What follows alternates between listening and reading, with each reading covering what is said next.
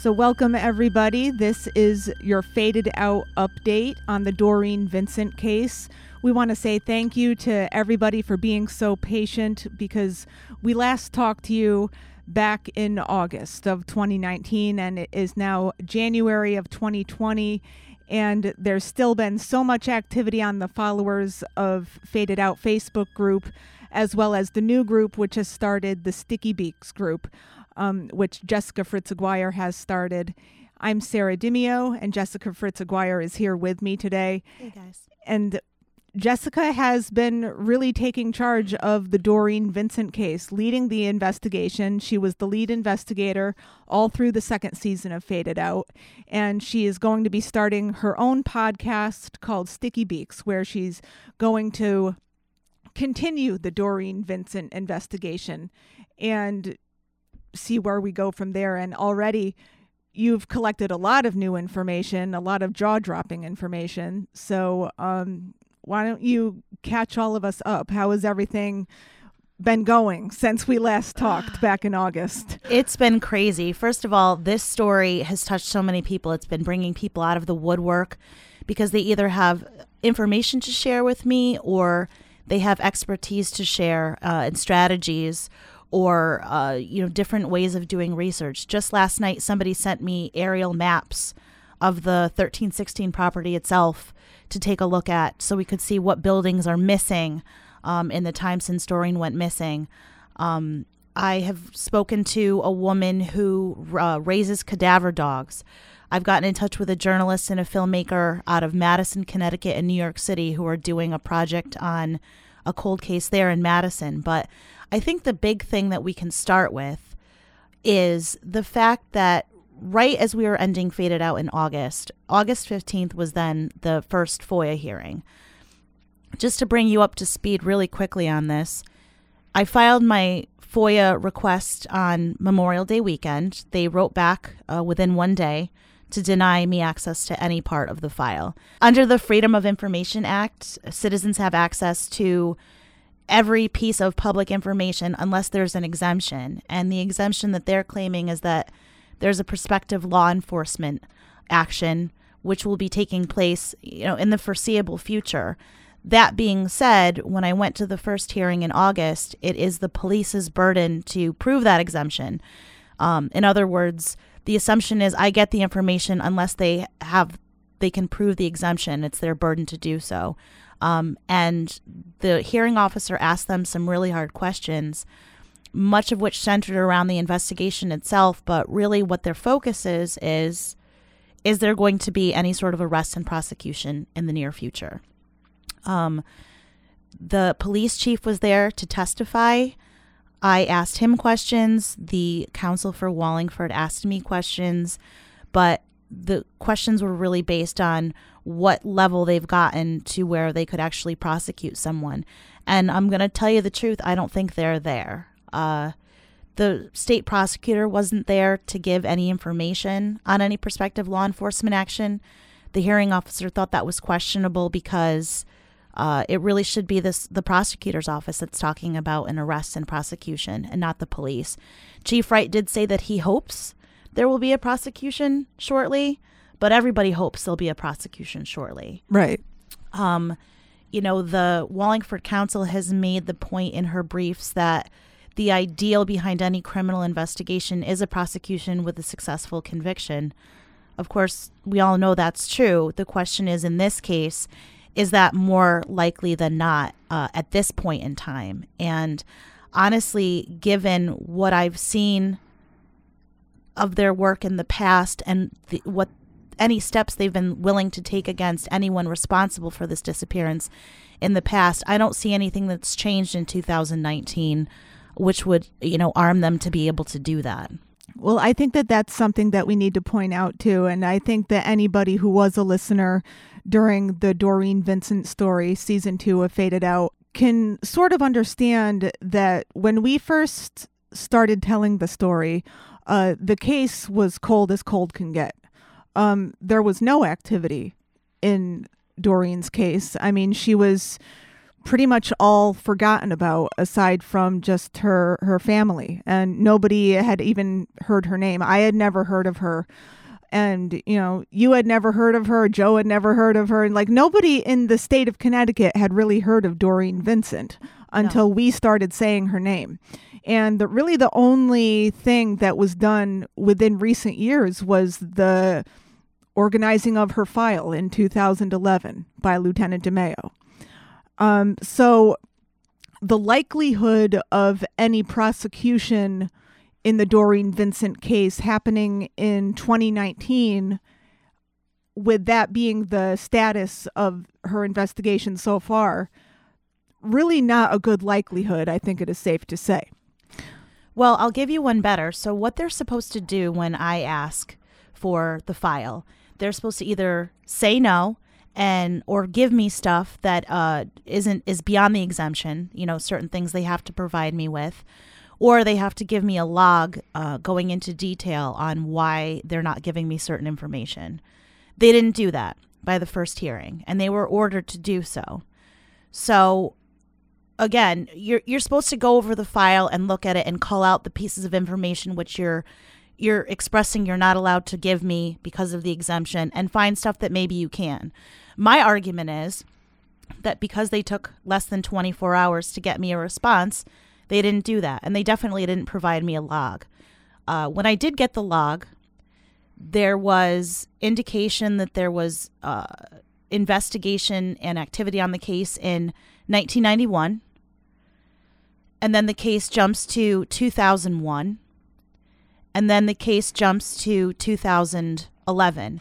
Now, I have a colleague who used to work for the Department of Public Safety for Connecticut, and she has given me um, a real primer on how to handle FOIA cases because she was the person responding to FOIA requests for the Department of Public Safety. She actually was the person who had to go through all the Sandy Hook information and determine what would be released to the public and not she clued me into the fact that there has to be a supplemental report every time they undertake any sort of significant activity on a file. So, on a hot file, you would expect something, you know, a report every time they talk to a new witness or every time they go out and do a search. But I'm telling you, this log says they did stuff in 91, 2001, 2011, which we know was DeMeo going through the file, like you just said. There's no 2003. There's no confession meeting. That's not even listed. And then all of a sudden in 2019, you know, there's this is funny to me. There's no indication, Sarah, of their contact with you and me and Joe. Um, th- their stance is they're taking this for a prospective law enforcement action when the last real work done on it was 2011. And so now there's going to be another hearing coming up on February 3rd of this year, which is only a, about a week from today as we record this. Yeah, and I'm glad I have the extra time because there's been a few things that I want to bring to the hearing officer's attention. Her take is that she's not sure that the police have proven the exemption. Now, after the first hearing in August, she asked both parties to write a brief on whether the police can even claim the exemption. She said, in every case, where I've seen the state fight back against the use of op- an open case file. Uh, it's always been the prosecutor who's testified that the stuff shouldn't be used because there's a prospective law enforcement action. Again, with all due respect to Chief Wright, he was there and he said, Well, I hope there'll be a prospective law enforcement action. She's arguing, the hearing officer, that that's not enough. So we wrote a brief, and I said, With all due respect, uh, it was their burden. I don't understand why they get a second bite at the apple. They're supposed to prove the exemption. They didn't, but she is now having us back in. She asked for further testimony from the police as to what they're doing and why there's a prospective law enforcement action. So there is a new detective in charge of the case. Uh, his name is Mike Forenza. You'll remember that uh, Cola Volpe was given to us as the lead detective, then Anthony DeMeo, then Jim Cifarelli. Then after Jim Cifarelli was promoted, then we had uh, Steve Jakes, and now it's Mike Forenza. So just in the about I want to say year and three months, Sarah, that you and I have been working on this, there's now a fifth detective in charge. Yeah. Uh, and he's been called in to explain to the hearing officer why they can't give me this stuff. And I think that that is um, kind of had been the theme since we started working on Doreen's case too. Because when I was first given the name Michael Colavolpi, um, I got in touch with him and I explained what the Faded Out project was, and it, it sort of became symptomatic of the police in this case to kind of put us off or divert us to somebody else because uh, my first con- well my only conversation with Cola Volpe really was he's I explained what we were doing and he responded with um well I can't really help you because I'm not really the person Mm. in charge of the case uh let you know he says okay let me get in touch uh, with the state's attorney's office and if I get the okay from them then I'll refer you to Lieutenant DeMeo Yeah, and I think that continues to be symptomatic. I've talked to people in touch with the Wallingford Police Department who have asked um, Mike Forenza straight up, Have you been listening to the podcast? And he says, I have someone listening to the podcast for me. I don't want to cloud my judgment. Now, at the risk of tooting our horn, which I will, we have a whole reservoir of information, stuff that I've just dug up recently that I know the police don't have. And I just uh, am at a total I, I I totally fail to understand how the police haven't reached out. They still sort of consider us a joke. Well, I think that that's been the case from the beginning too. I think people immediately hear the word podcast and it's like, oh, yeah, whatever, and just kind of brush us brush us aside. Right, but so this is another thing that I wanted to bring up. Teen Challenge. Now, I have not Yes. been in contact with Teen Challenge myself. Uh, because I have heard through the grapevine, through many sources, that they have two takes on Mark. Uh, one, he didn't do it. Right. Or alternatively, two, he did and he's safe in the arms of Jesus because he's been forgiven and he gets to now live his life with his conscience wiped clean. Right. It's And- either or. yeah and uh, i remember very early on we started to i started to receive some uh, private messages on facebook from a couple of people at teen challenge a few of them uh, which i won't name any of them but i can think of about three different people that i heard from at different times and the attitude from those particular people was one of like oh yeah i totally i i totally see where you're coming from. There's something wrong with this guy. He's got a bad temper. Um you know he none of us knew about this because he never talks about his daughter. Uh, this is not a known thing. And so a lot of them were really sort of disgusted that somebody like mark was working in their presence. And because like you know, he already was known for having a bad temper, so he wasn't exactly on their good side anyway. And then to come to find out this entire story's been going on for 30 plus years too. There were a few people within there who were very much supportive of everything we were doing.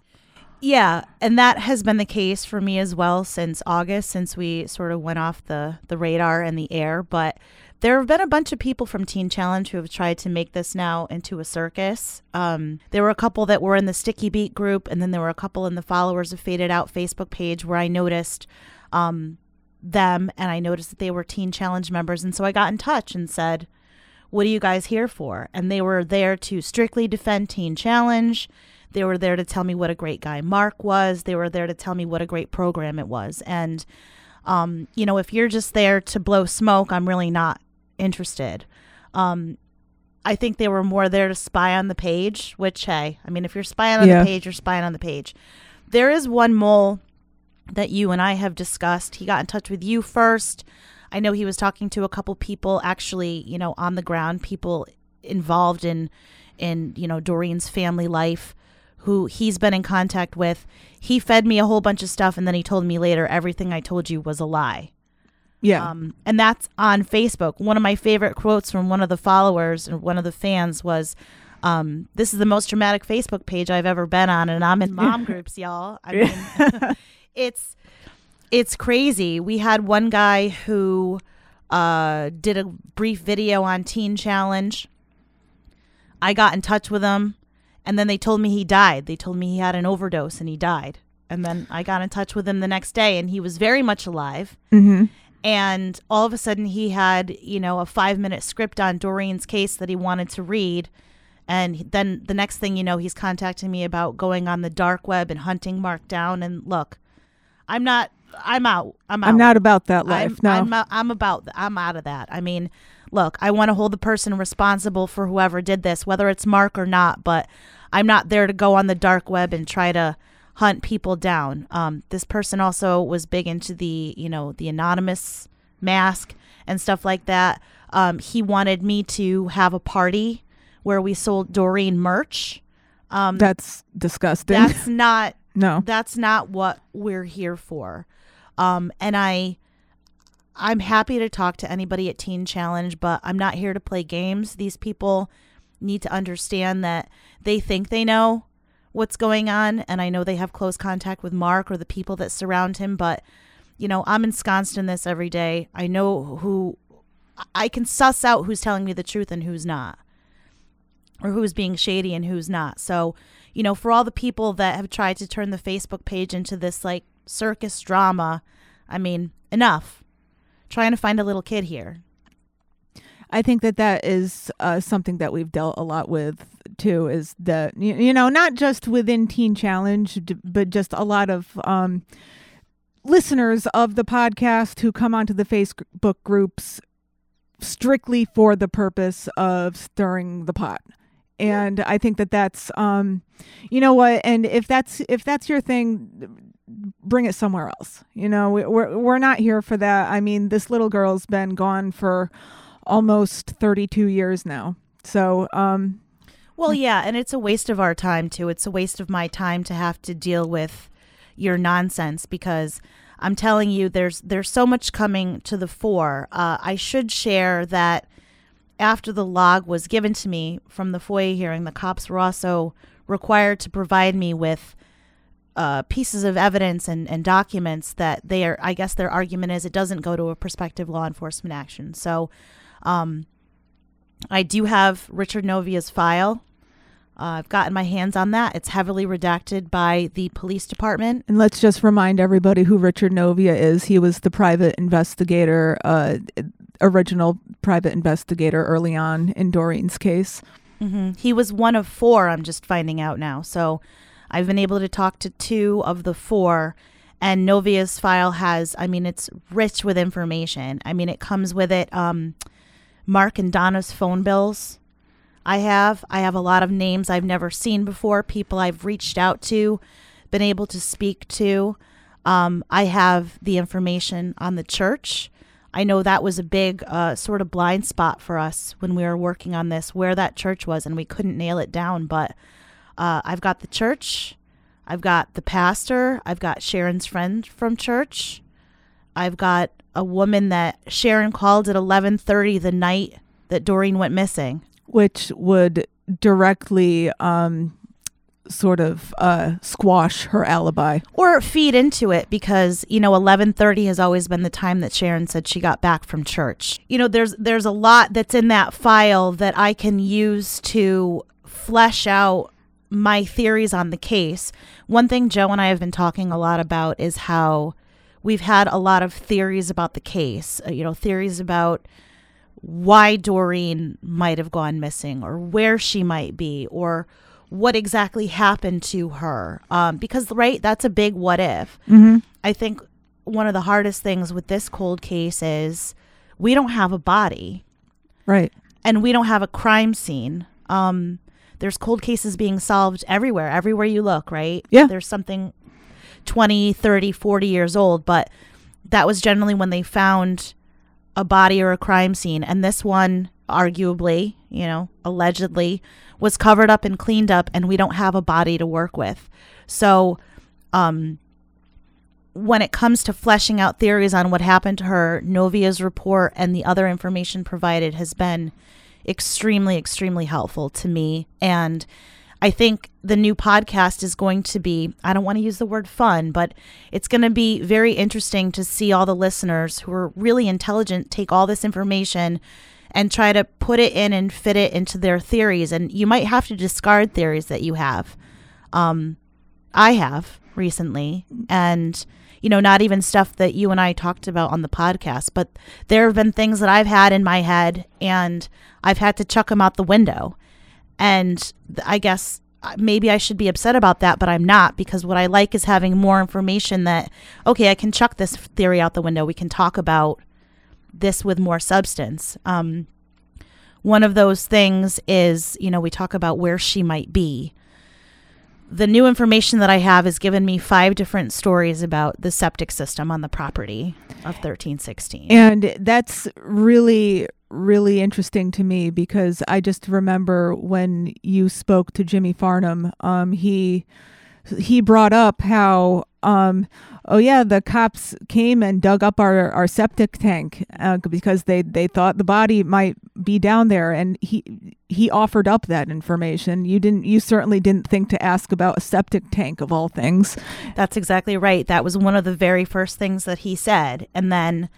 I've nailed down what happened to the septic tank, and I will talk about it on the podcast. But I also want to take you down the path the investigative path of who told me what about the septic system and when.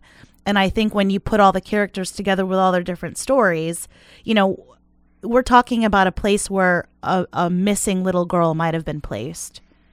Um, it, we're not talking about what color shirt someone wore on a certain day or, you know, where someone went to lunch. We're talking about the final resting place of, of this little girl. And that just puts the hairs on the back of my neck up that there's five different stories. So you'll get to hear all the stories that people told me, um, you know, maybe tried to mislead me with.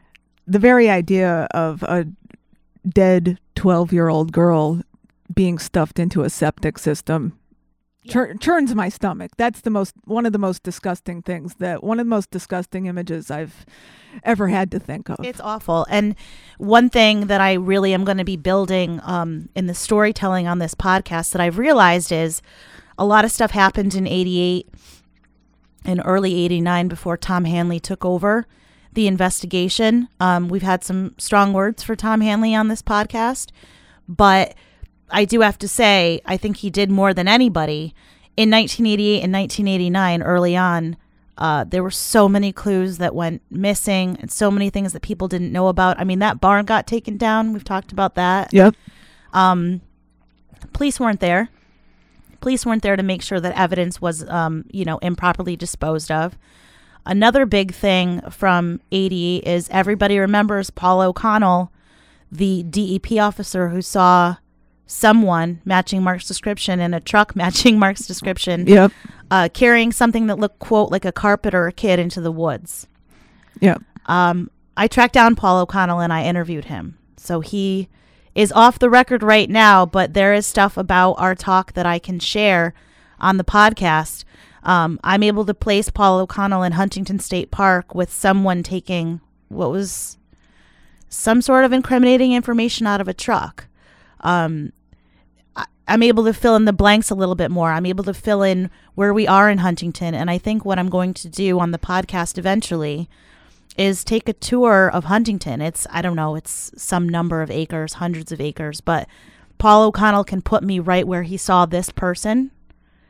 And I can maybe not find something, but I can, you know, I can bring you there. I can put you in the time and place where Mark was, or excuse me, where Mark allegedly was when he was tossing something into the woods. And I think that's something that we need to talk about too is just the overall attitude towards Doreen uh, throughout the the the, entire the entire 30 plus year investigation. The, the uh, from the get go, she was sort of written off as a runaway and um, you know uh, problematic and just those types of words were used to describe her. And um, you know you if you were somebody who didn't know her, you just kind of take one look at her picture and sort of see like you know the double pierced ears and the black hair and you might you know make some assumptions about her and i think that that unfortunately um has happened since very early on in this investigation. Yeah and i have always said that it was my assumption that she was treated or viewed like trash she's run away, she this, she that. Well, I've spoken to an anonymous source really close to the investigation who can put words into people's mouths about exactly what people thought of Doreen at the time in 1988 and 1989 and even beyond. You know, there's a reason that these red flags were screaming in 88 about this little girl going missing and uh, the narrative that she was a runaway, that she was a problem child was bought uh, was because you know, they accepted the word of a person propagating that narrative. Uh, you can look at Doreen's picture and see anything you want to see. It's funny, Sarah. I've never even noticed the double pierced ears. Right? Right. What a bad girl thing to have. Yeah. It's so ridiculous. but um, you know, they there was definitely a sense that she had moved to Wallingford only recently. I think Wallingford is a very insular town. The cops blew it off for a while. And I do have information about what Donna and her sisters were trying to share with them. I have what they were trying to share with Novia. And I can I can look and see where those investigations fell short in looking for her. Uh, they had a year, and in that one year, that evidence was was really lost. And here we are, almost 32 years later, and um, if if a different narrative had been employed or looked at or even considered, then we might not have the problem that's on our hands right now. So when can we look forward to the new podcast, Sticky Beak? Oh God! So, well, first of all, I want to talk about sticky beak. Means um, it's New Zealand slang that somebody on the page gave me for a nosy person who shoves their nose where it isn't really welcome all the time. Doesn't really take no for an answer. Uh, they actually said that with regard to, oh, are Jess and Joe married? Do they have a relationship? I'm just being a sticky beak. And I just, I love that because I'm always sticking my nose where it's not wanted. You know, the, as many people that want to talk to me, they, there are as many people that want to shut a door in my face. Um, our original goal was I don't know if you know this, Sarah. You remember your first episode was a year ago on the 27th. Yep, my first ep- first episode of season two, Doreen's case. That was January twenty seventh, twenty nineteen, and funnily enough, as we record this today, today is the twenty fifth, so we're getting right up to a year that that well a year that the the podcast has been out it's been well over a year that we've been we've been researching doreen So my original goal was to have it out uh, tomorrow. That now I I don't mean to make excuses, but I go to record, I go to write. I've got a lot written. I've recorded a little bit, and then I find a new piece of information, and that takes me sort of off the map for for days, hunting people down, talking to people. Um, so I've talked to um, a friend of Georgia, Lewis, uh, Mark's family friend, who we visited on Father's Day and didn't tell Doreen was missing. I've spoken to more friends of Doreen. I've got more of Doreen's family members on board. Like I said, I've got Sharon's friends from church. Um, I'm meeting someone this afternoon to discuss what that person knows about this case. Uh, so I guess that's my long way of saying I'm trying to get it out to you as fast as I can. I then suggested uh, February 3rd, and Joe reminded me I am not a football person. That's Super Bowl Sunday. So or the day after Oh, the everybody's gonna after. everybody's gonna be you know tired and and hungover. a little dehydrated that day But, but we also have the hearing on February 3rd. So my thought was that I want to not only record the episodes as I have them planned, but I wanted to talk about FOIA a little bit. Um, because for me, I I guess I just want to say this new podcast is going to be telling the story like Sarah did. Um, but it's also going to be about my day to day investigative work on the case. I want you to feel like I'm there, you're there with me, uh, solving it, putting the pieces together, because it's it's gotten really personal too. I mean, I I've cried about this case. I can't tell you how many times I have, you know, when I'm speaking to family members.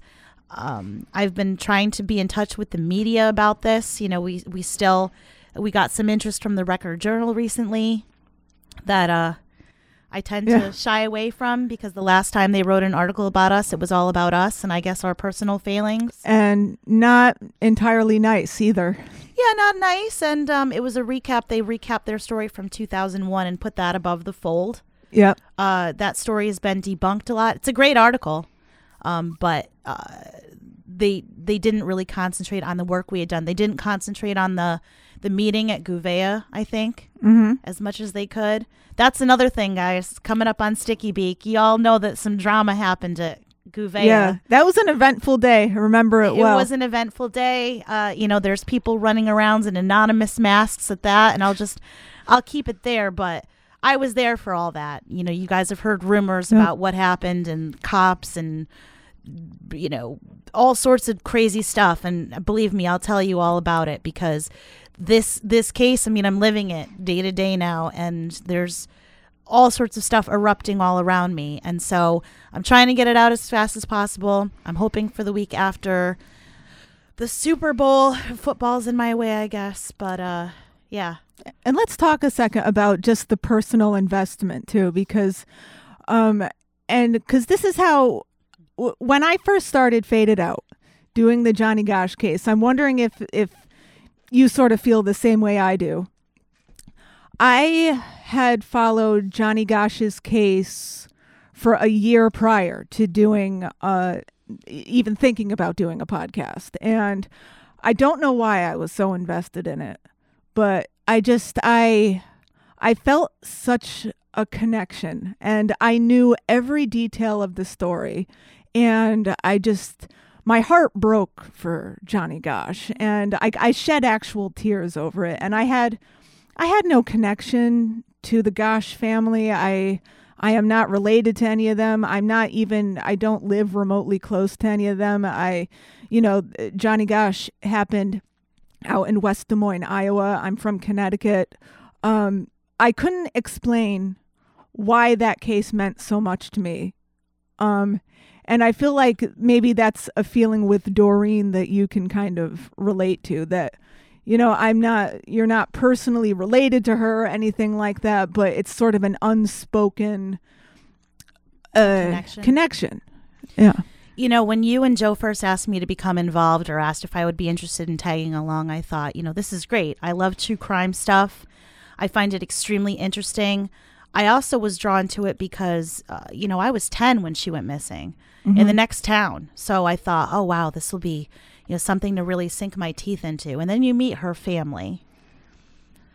And then you talk to all the people that I've spoken to. One of the things I've noticed recently is I'll call people on this that my call comes out of the blue. These people are stunned, but they all say, Oh my God, what a coincidence that you got in touch with me. I was just thinking about Doreen the other day. Or I was just wondering what happened to Doreen, or I just said a prayer for her. I want to say to those people, it's not a coincidence that I'm calling you. You're, you've been carrying her around with you all this time. Mm-hmm. Um, and I'll get into this on the podcast, but you know, in 1988, when I was 10, I don't know what it was about that year, but there were a rash of little girls around me uh, who I knew who were being victimized, um, you know, who were suffering. And I just remember, I don't know, I don't know if I came of age with that kind of stuff really early, but it stuck with me and I, it really, you know, made me think of the boogeyman. And, and I think to myself, there's just boogeymen out there. And, you know, 10 miles away, Doreen was, you know, living with something and she was suffering Mhm. and she is probably gone because of it. And that, that just keeps me motivated because, you know, the little girls who were victimized that I know, to the extent that they could, they have answers. And Doreen doesn't have any answers. And she doesn't even have a proper burial spot. And she had people who wrote her off as a runaway. And she has people who are e- pushing back on me even now. And that just makes me want to fight harder. Um, and then I hear all these stories because it's not just Doreen's story, it's the story of all the people who suffered her loss. And I am crying telling those people's stories. It's just it's it's very emotional and it makes me just, you know, first it makes me want to burn something down, but it just really drives me to find answers.